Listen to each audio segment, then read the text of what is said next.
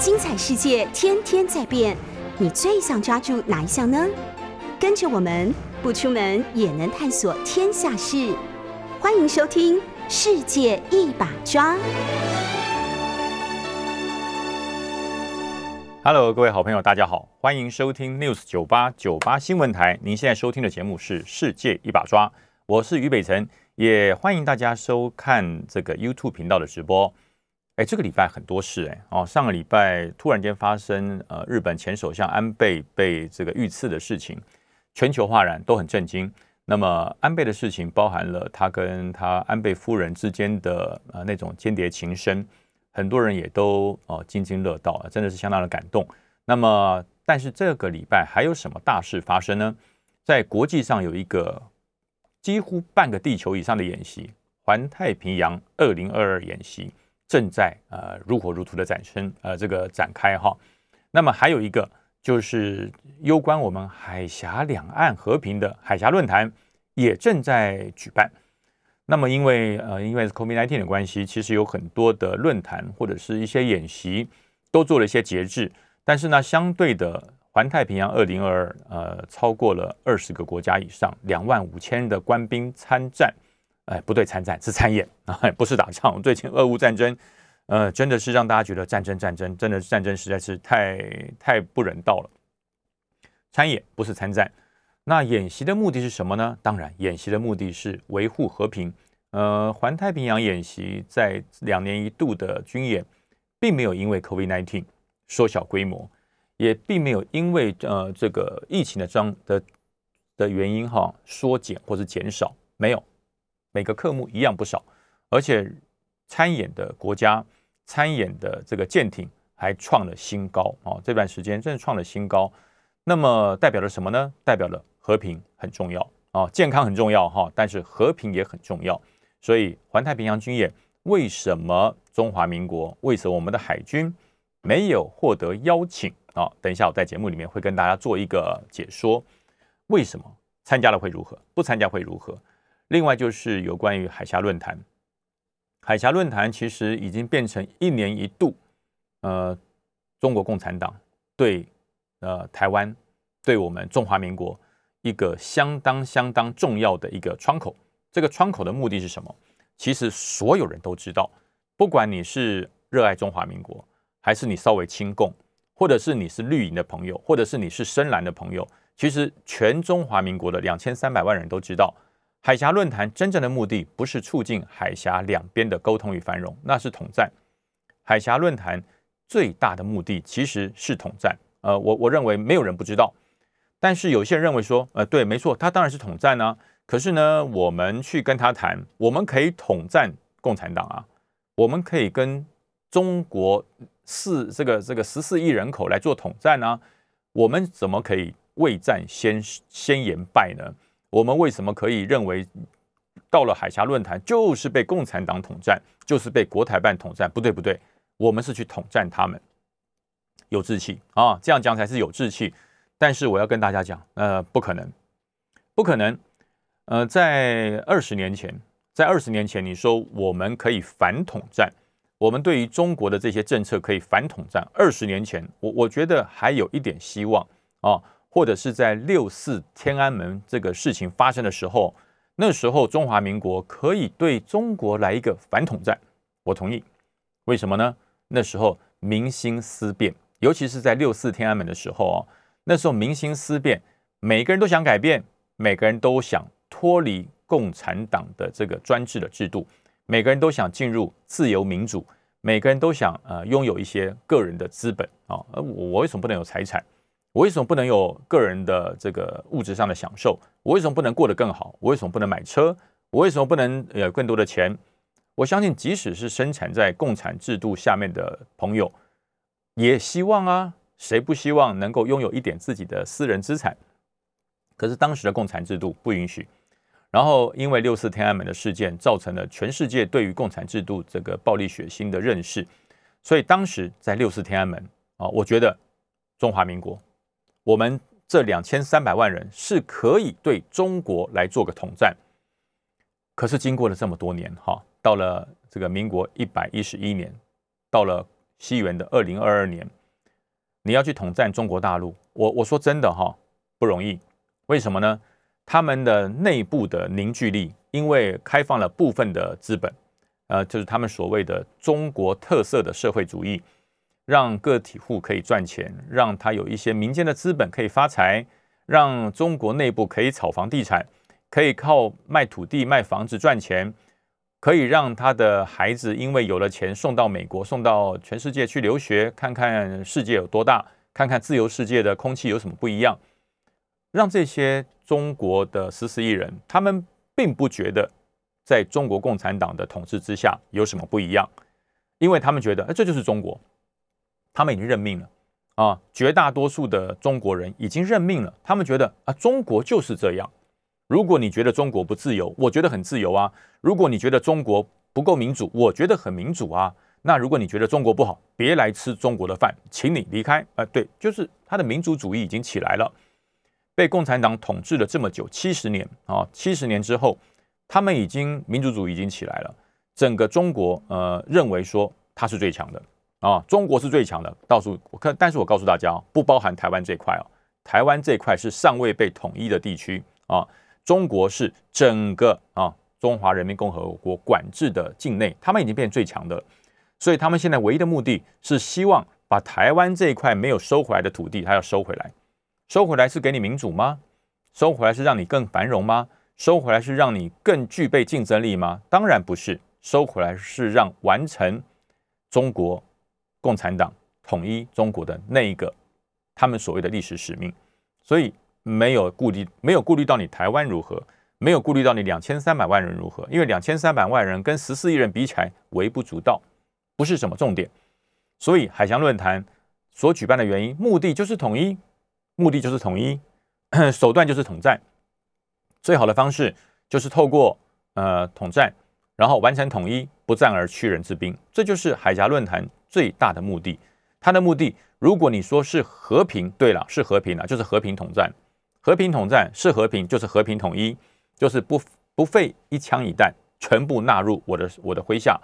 那我们所有的这个中华民国的等级降一级啊，中华民国变台湾省省长啊，所有的这个五院都没有啦，啊都没有了，立法委员也没有啦，变成地方的议会，变成台湾省的地方议会，那么全部降格，那么中华民国国军就变成中华人民共和国的解放军在台湾的支部，或是台湾的一个指挥部，就这样子而已。大家觉得这样好吗？这不是海峡论坛我们的认知啊，我们的认知当时呃蓝营来接触中国，跟他们来做海峡论坛的认知是什么？是基于九二共识。什么？当时的九二共识，我讲嘛，当时的九二共识，一九一九九二年的九二共识是什么？就是我们两个没得谈，谈不下去了，因为呃中国所讲的一中原则，呃离开一中原则免谈。啊，那一中原则是什么？啊，就是中华人民共和国，其余免谈嘛，这叫一中原则吗？呃，除了中华人民共和国在全球代表唯一中国的地位之外，其他的都不是中国。那那那，请问中华民国是什么？我们这两千三百万人是什么？嗯，你那不是个玩意儿，你那就是一个地方政府，所以你对外不准称中华民国，你准称中华台北啊。那如果你愿意的话，你就称中国台湾更好。那我不要啊，两千三百万人不要啊。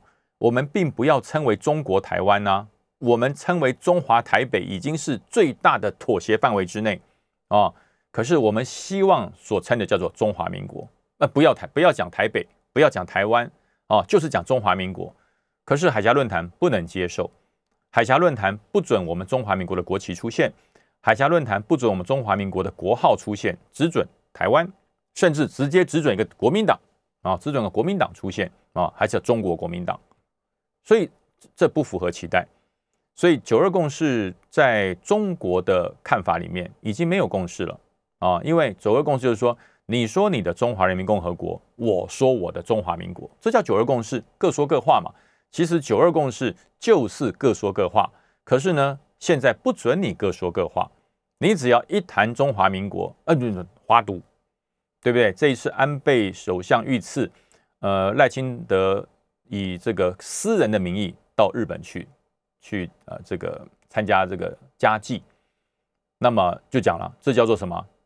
以计谋独啊，以这个功绩来谋独，以家计来谋独，这这不人道啊，这不人道。为什么？你就不能够稍微闭嘴一下吗？对不对啊？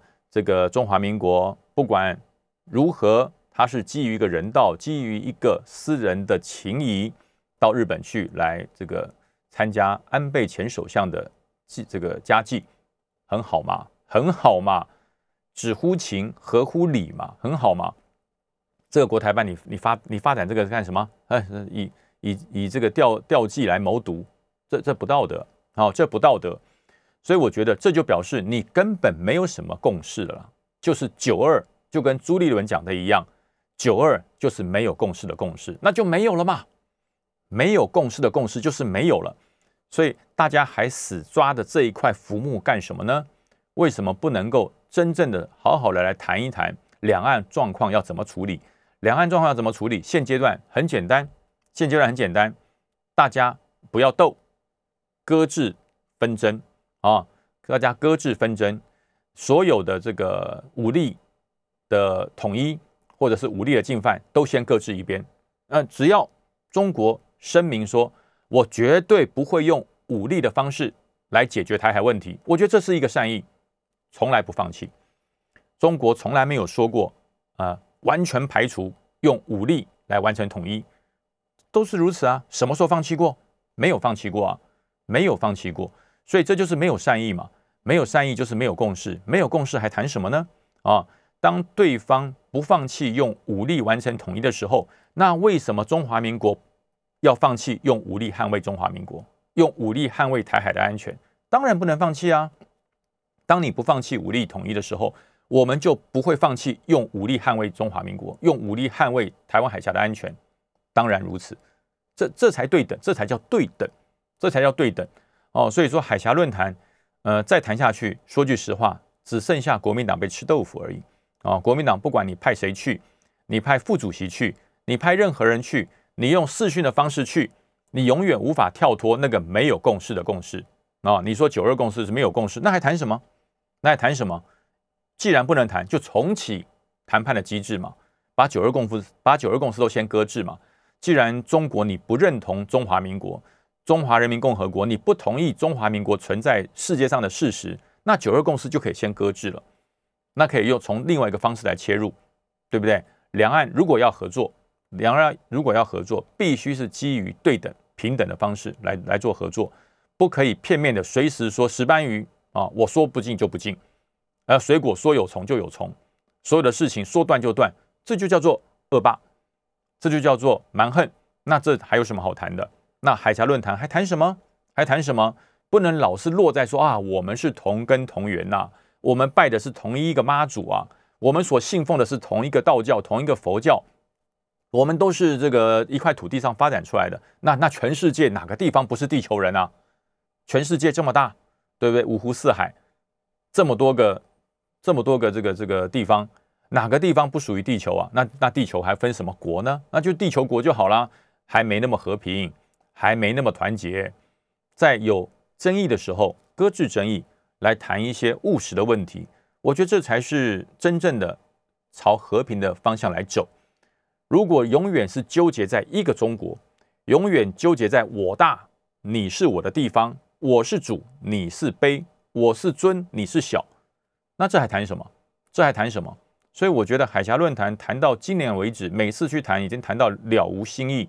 可是呢，呃，偏偏的有部分的人还觉得海峡论坛是确保两岸和平唯一的不二法门。其实当然不是，海峡论坛不再是完成两岸和平的唯一法门。海峡论坛只是迫使你接受他们的条件而已啊。那么接受的人会去参加，不接受的人依旧啊。那个坚持中华民国是一个完整国家，是存在在世界上一个完整国家的一个理念。那你只要坚持中华民国仍然是一个完整、主权、独立、自主、拥有自己的国防军队实力与外交能力的国家，那这个九二共识就谈不下去了。只要你坚持上述我讲的中华民国是存在的，就没有九二共识。所以我真的觉得海峡论坛干脆先停掉，先搁置。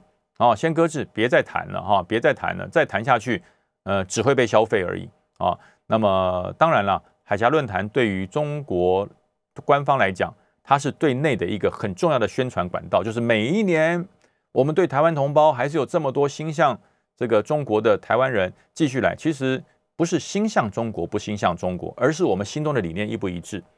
如果两岸的中国人都认为要用和平的方式来解决所有的纷争，那么最大的问题是中国。中国不愿意用和平的问题来解除两岸的纷争。那如果你愿意啊，那就承诺一下啊。不过这个承诺有没有效，我也不知道。就不用武力解决两岸问题，你只要承诺这一点，我觉得才有得谈。如果你不承诺，是没得谈的啊。所以这一点是有关于海峡论坛到今天为止，呃，长期以来纠葛到两岸之间那个切切不断理还乱的问题。那么我觉得很多事情，当你分不清楚、理不清楚的时候，先切断再来谈啊，先切断再来谈。我觉得这才是呃真正的那解决方式、解决问题的方式。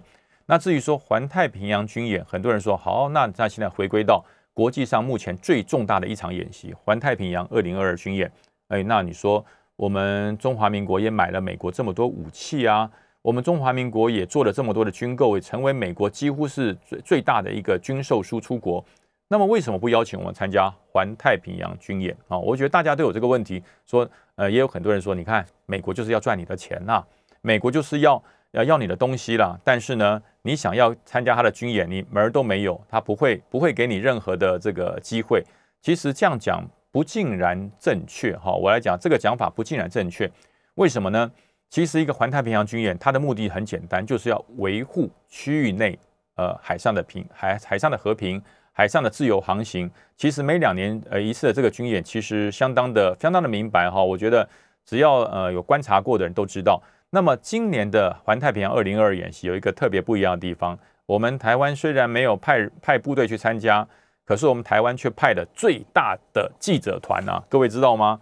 哇，这各大报、各大电台几乎都派。记者近身采访了环太平洋的军演，哎，这是相当相当少见的哈，这是相当少见的，就是呃上了上了军舰，然后呃完整的来来来看这场军演。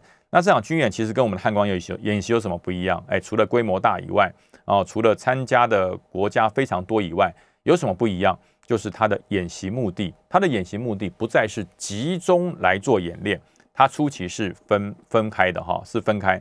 分开来做演练，就是不同的国家有不同的区域，不同的区域有不同的演练方式，用这种方式来做演练。那么环太平洋演练这一次参加的这个这个船舰啊，那按照传统的船舰没有问题，有非常多了啊。你说有航母，对，有航母，有没有 F 三十五？有 F 三十五，有没有 V 这个 V 二十鱼鹰式的这个运输机？有，都有。但是这一次，呃，相对让大家眼睛一亮的是，有相当多的无人机参演。哦，有相当多的无人机参演，有很多无人船舰来参演。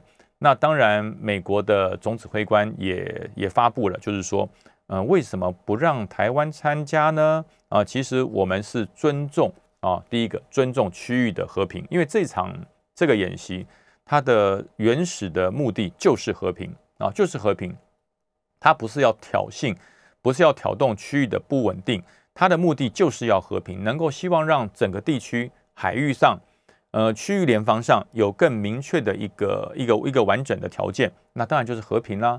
那么和平如果在呃没有经过完整的评估的时候，突然就让中华民国的海军参演，哎，那那不就是和平变挑衅了哦？所以，所以我讲中国的海军有没有威力？有威力。中国的军事实力对世界上有没有任何的嗯的的这个恐惧？有，有恐惧，没有恐惧。这次。环太平洋演习不会有这么国这么多国家参加，那么当然也因为苏俄战争引发了大家对于区域和平的重视，呃，认为说乌克兰之后最可能发生战争的地方就是台湾海峡，然后就是台湾海峡。那么台湾海峡重不重要？重要。那可是呢，台湾海峡里面最关键的一个地方，台湾这次却没有参演环太平洋的军演啊。所以，呃，很多台湾人内心是有一点点小小的惆怅，和有点受，有点受伤。其实我大可告诉大家，不需要这样想啊，不需要这样想。参加个演习，不是突然间就参演，不是因为政治形势而参演，而要经过非常良好、完整的规划来参演，这个演习才会有效果。呃，因为我们现在目前来讲，台湾的潜舰还在制造中，八艘潜舰哦还没有做好。另外就是台湾的这个呃这个这个这个神盾舰还没有获得啊，还没有获得，我们还没有神盾舰。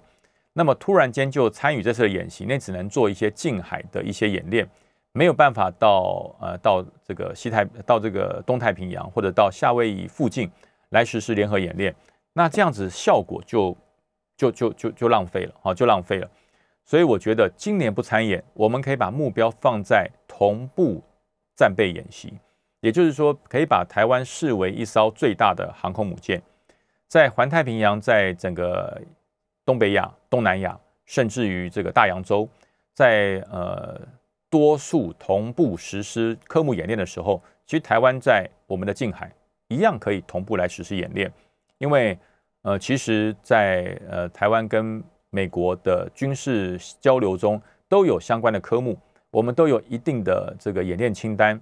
如果可以跟环太平洋的部队同步来实施，哈，同步来实施异地同时同步的演练，其实等于参演，其实等于参演。而且呢，在电侦情报、在相关的技术情报中可以做一个交流。那么，其实二零二二我们等于是参演了，能够得到参演的节奏。能够抓到参演的科目，那么放眼二零二四的环太平洋，我觉得未来我我我下定论哈，台湾的海军，中华民国的海军未来一定会参加环太平洋啊。今年不行，两年后我觉得极有可能。为什么？两年后我们的神盾舰到位，两年后我们的潜舰应该下水服役，两年后以后我们的玉山远程的两栖登陆舰也正式成军了。所以我觉得未来的海军发展，如果能跟国际接轨，对于整个战力提升有非常好、非常远的影响。休息进广告，下面再来谈。Hello，各位好朋友，大家好，欢迎回到《世界一把抓》的节目现场，我是于北辰，也欢迎大家在 YouTube 来看直播。呃，刚才谈到环太平洋军演哈，那么其实环太平洋军演是一个横跨欧亚啊美还有大洋洲四大地区的一个演习。那这个演习其实。如果把这个演习的区域框起来哈，应该是北起日本，好，然后最东到夏威夷，以南到澳大利亚，然后向西方一直到印度，这一整块的地区变成一个整体的演习的最大区域。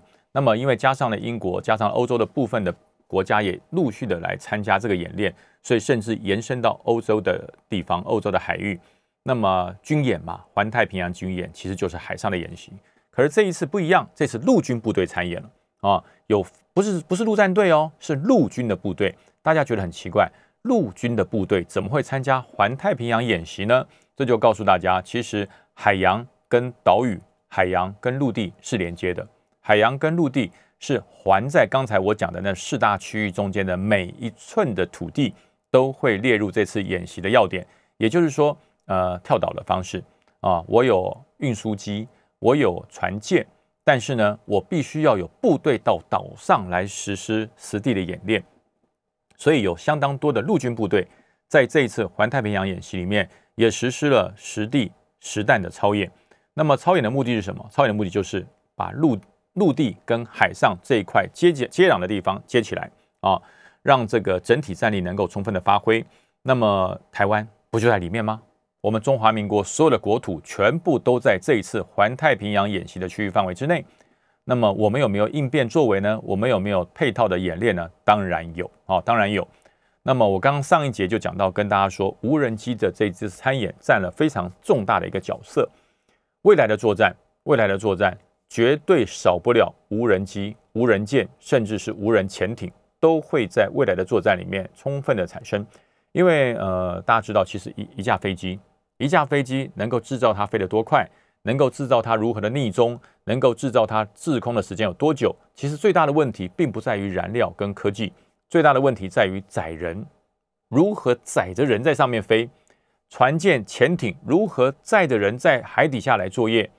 所有的船舰载的人，多大的风浪、顶浪，如何不让人员受不了这个风浪的因素而没有办法继续执执行任务？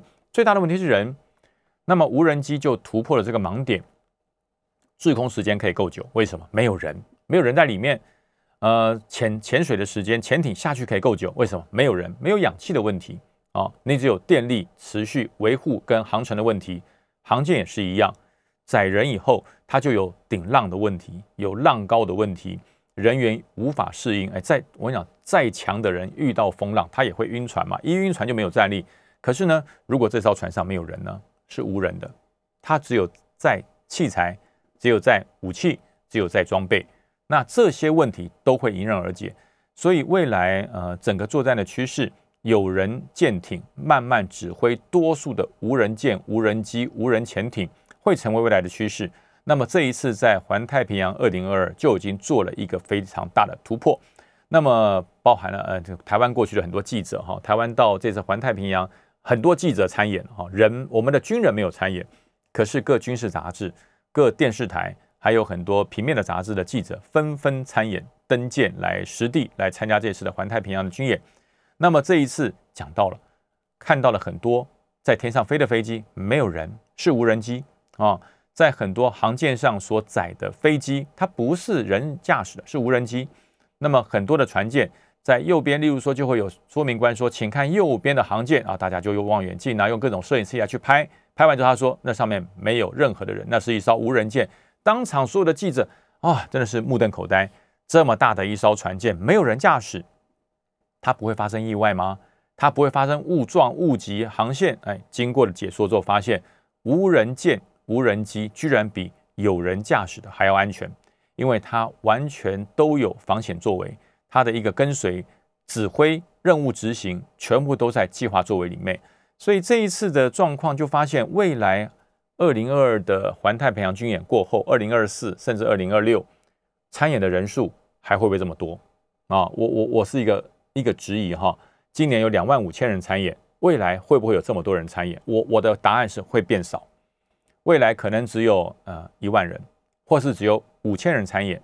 但是呢，未来的参演的船舰会比这次多更多啊，这只有二十六艘，未来可能四十六艘，可能一百艘都不一定。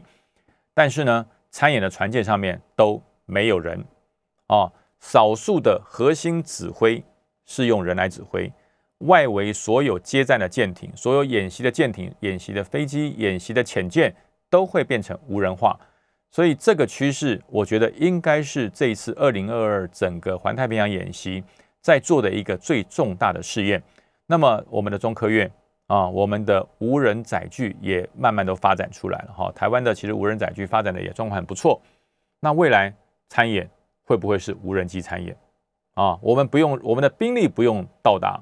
啊，定位我们的无人机到达，我们的无人舰到达，我们的无人载具到达，一样可以参演，一样可以发挥战力。所以为什么我很笃定说，二零二四，呃，中华民国的部队会参与环太平洋演习？因为参与不见得要人，参与可能是无人机，可能是远端的遥控，可能是远端的参与，可能是远端的共同执行任何共同的任务，所以不无可能啊。那么国内还有另外一派就在讲。大家知道 F 三十五逆中战机啊？我们在二零二二年多久？二十年前，我们在二十年前，呃，我们就提出了我们想要购买 F 三十五战机。那个时候就希望能够有五代战机哈。呃，F 十六 V 算是四点五代，算是四点五代。那么我们就想在二零二二零零二年，哎，二十年前，今年二零二二喽啊。我们在二十年前就想要采购第五代的战机，我们就锁定了 F 三十五。那但是美国呃太多的因素，他说呃这个攻击型的，这个有违有超越了台湾关系法啊，就有很多的方式告诉你说 F 三十五不能卖。那么在其中，它就依据了台湾海峡的需求，提供给我们 F 十六 V，就是除了逆中以外哈，除了逆中之外，呃几乎都能够支持你。可是 F 十六 V 它毕毕竟是四代战机，它不是五代战机，它毕竟不是真正我们中华民国想要采购的五代战机。那么，按照这一次国机国造的状况来讲，我们的永鹰号，哎，很快哦，永鹰号发展的非常快。当时很多人在怀疑说，当 IDF 生产线啊慢慢停滞之后，所有的航太人才都到了国外去了。那么当时就在想，这个永鹰高教的战斗，呃，高教的这个飞机，能不能够如期之内两年两年左右就可以完成。当时大家是一个很大的问号，认为说，嗯，不可能。这大概是一个政治语言，这大概是一个对内的一个呼应。所以永鹰号的这个飞机不可能啊如期产生，因为大家知道，一个航太科技的这个发展，一个飞机的研发，如果没有扎实的基础来做配套，你是发展不出来的。所以当时大家认为这个高教机做不出来啊。但是随着高教机试飞，随着高教机交机，随着高教机开始进入台东的制航基地，大家已经解脱了这个迷思啊，就是中华民国是具备发展航太实力的。呃，为什么这么讲呢？因为其实当时虽然 IDF 停止了研发之后，我们周围的航太周边产业没有停，没有停，有很多帮 IDF 制造机翼、机尾翼、材料力学，还有这个座舱的相关的这些厂商，并没有因为 IDF 的停止研发而停止，而它继续呃跟国外接轨啊，有很多国外的无人机的一些高科技的航太的一些材料，我们台湾在做。有很多电子设备，台湾在接，甚至还有很多民航机的机翼啊机体都是台湾在接，所以就是航太工业并没有因为 IDF 停了而停，所以才能够在这次永鹰号接受任务，短短的不到三年之间，才能够把这个飞机交出来，而且呢能够上线试飞成功，而且交自航基地使用，那么这一段就激起了呃台湾的航太工业非常大的自信。所以现在我们买不到 F 三十五没有关系，国机国造即将进入下一个里程碑。哈，大家呃，很多人说做得到吗？我之前就跟怀疑永鹰号能不能做出来一样。可是现在我对于国机国造我不再怀疑了啊！我觉得能够在这么短的时间之内把航太工业整合，把永鹰号做来飞上天，而且纳入服役，我觉得未来五代战机。为什么台湾做不出来啊？台湾为什么做不出五代战机？其实是做得出来的。台湾是做得出五代战机了，因为台湾在呃无人机的设计上，原则上已经具备了逆中的科技。台湾在于航太的空气动力学、流体动力学上，也能够掌握相当精准的关键技术。那么问题出在引擎啊，现在引擎也突破了重围啊，未来发展五代战机。我们的引擎会采取跟超级大黄蜂同等级的引擎，这获得没有问题了。那么动力没问题了，航太外部的流体力学、空气力学动力没有问题了。那五代战机还有什么问题？雷达的状况我们早就突破了，否则我们不能做啊，没有办法做这么多的高科技产物，包含了无人机。这个雷达如果不突破，无人机飞上去是没有用的。所以五代战机，中华民国我们的航太产业已经具备了。所以说，汉翔跟中科院已经进入投入下一代战机的研发的准备，也就是说，我们要开始做五代战机了。呃，那下一代战机的战机报告是什么？大家想说，我们的战机是什么呢？是 IDF 的进阶版吗？还是突破以往外外形的限制，成为像 F 三十五这种呃逆中外形的设计？大家答对了，就是啊。就是要朝逆中战机来做设来做这个设计跟准备。那么未来台湾的逆中战机会长什么样呢？中华民国空军会不会拥有自己的逆中战机？我告诉大家，韩国已经有了，南韩已经有自己设的设计的逆中战机。那么日本它本身可以在国内直接组装啊 F 三十五，日本也会有自己的逆中战机。那么中华民国呢也会有。所以很多人说国防重不重要？国防很重要。当年如果我们没有办法发展出金国号 IDF 战机的时候，I 那个 F 十六不会卖给我们，大家知道吗？我们以前很久以前很久以前就想要买 F 十六，不卖就是不卖啊！我记得我在念念官念念官校的时候，我们都有做模型飞机，大家想做的模型飞机不是那个 F 一中正号，而是 F 十六，因为大家都想要有 F 十六。后来在我们金国号飞上天之后，F 十六就迈进来了，所以我们未来二代战机不对，应该是五代。五代战机要怎么发展呢？我们休息一下，进广告再来谈。Hello，各位好们，大家好，欢迎回到世界一把抓的节目现场，我是于北辰，欢迎大家也可以到 YouTube 来看直播。呃，其实很多人一定会觉得说，我们中华民国自己来研发五代的逆中战机，这是不是做梦啊？是不是做梦啊？这可不可能啊？怎么不可能？我跟你讲，没有不可能的事情。其实现在，呃，国家很多人都在看清自己，我们不行啦，我们做不到啦。飞机这么难做，我们怎么做得到啊？我们没有办法。其实，呃，这就是一个大家对于国防产业的陌生跟无知。国防产业没有停过啊，国防产业没有停过，因为很多的装备武器，你说我们引擎会做吗？我们逆中雷达，我们的这个象征列雷达会做吗？会研发战机不一定要会做雷达哈，会会研发战机不见得要自制引擎。呃，我们都喝牛奶吧？你家养一头牛吗？啊，不用嘛，对不对？很多的东西是透过商维，是透过技术的转移来来来取得哈。呃，所以说大家千万不要认为说，呃，你你自己可以做面包，那面包要牛奶，你家有养牛吗？对不对？面包需要牛油，你家有牛吗？啊，面包需要用瓦斯来启动相关的炉具，你家产瓦斯吗？啊，这对不对？大家就懂了吧？大家就懂了吧？不需要啊，不需要。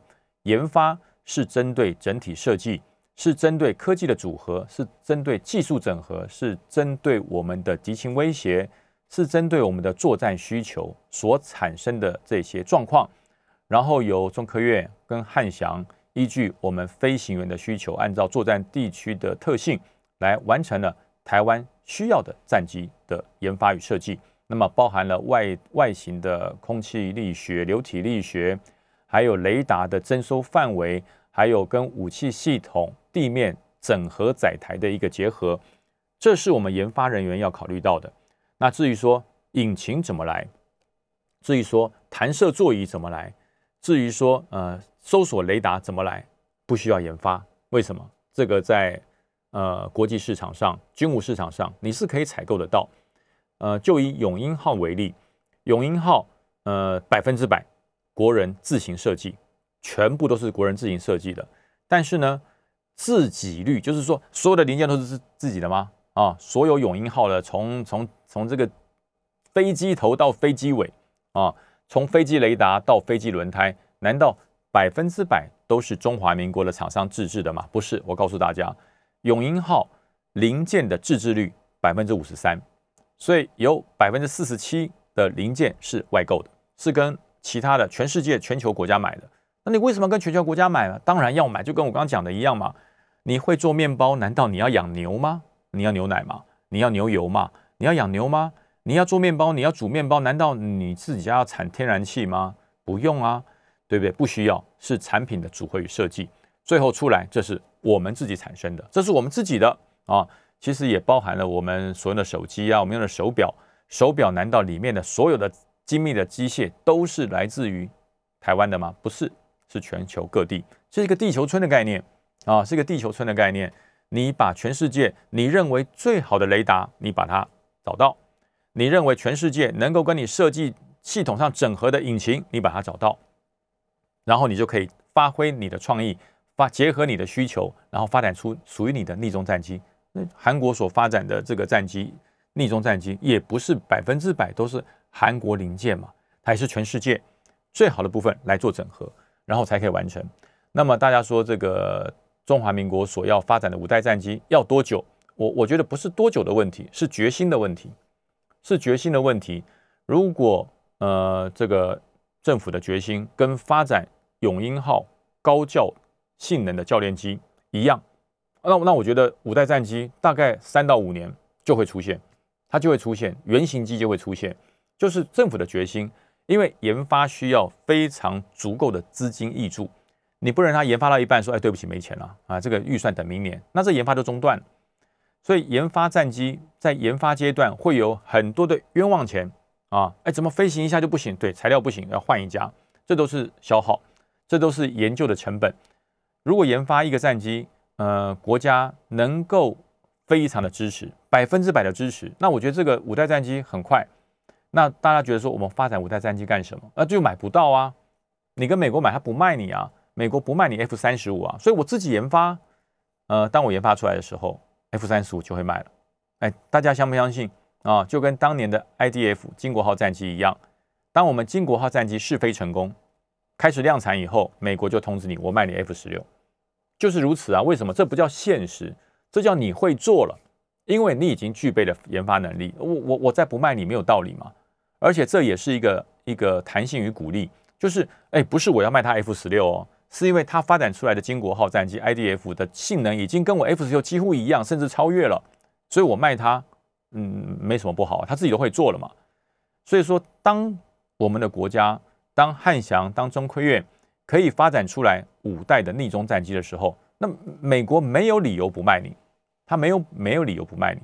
所以当时，呃，我们如果在未来能够生产出第一架属于中华民国的逆中战机，美国 F I 这个 F 三十五卖你，这不是梦啊，就不是梦。那当未来我们就有选择权啦，我要选择继续使用我们国造的逆中战机。还是一半国造，一半跟美美国来做采购，这都是选择权。所以人家讲嘛，这个装进自强，处变不惊，人家才会尊敬你啊。如果你老是说，哎，我买不到哈，那我们就将就点用好了。呃，既然我们没有办法买到逆中战机，那我们就把 F 十六改一改好了。对，改 F 十六也要花钱哈，改 F 十六也要花钱。那与其改，不如自己研发，一边研发一边增加实力。当你研发成功的时候，你的战力是。大跃升，大跳进啊！就像最近我们的瑞渊绕台湾的 ADIZ 的外围飞行十个小时以上，然后呃非常顺利的呃回到呃台东，那当时所有的中科院都非常振奋。大家知道这一刻不是当天试飞就成功了，这个整个发展时间应该超过了二十年。台湾的无人机发展很早就开始。只是早期发展的时候，并不被各界看好。大家觉得发展无人机干什么？那遥控飞机能够载多少东西？一个没有人控制的飞机能够有多少作用？啊，飞出去不就浪费了？万一回不来怎么办？所以二应该超过了二十年的研发研发过程。那这中间研发团队受到了很多的冷落啦，就是哎呀，别浪费这个钱了，我们去买就好了啊，别管这些。但是团队没有停止，继续在做。所以才会有呃上个月整个成功的试飞，成功的全全侦测，而且它本身它能够携带的武器数量，呃不会比土耳其的 TB Two 差。也就是说，这款呃无人机出现之后，未来跟我们要采购到的这个这个美国的这个不管是掠夺者啊，还是这个无人载具，它是可以形成一个。远程、近程、高空、中程的全配合，那最主要是我刚刚就讲的，它的雷达系统原则上是相容的，啊，是相容，所以我才说不需要自己去研发一个雷达系统，然后来变成你独一无二。其实最大的载台功能就是说我可以相容，我可以相容，我这辆我这架战机，我这架无人机，它对于雷达搜索、雷达分享、雷达接收的方式，跟所有北约国家的系统是一致的。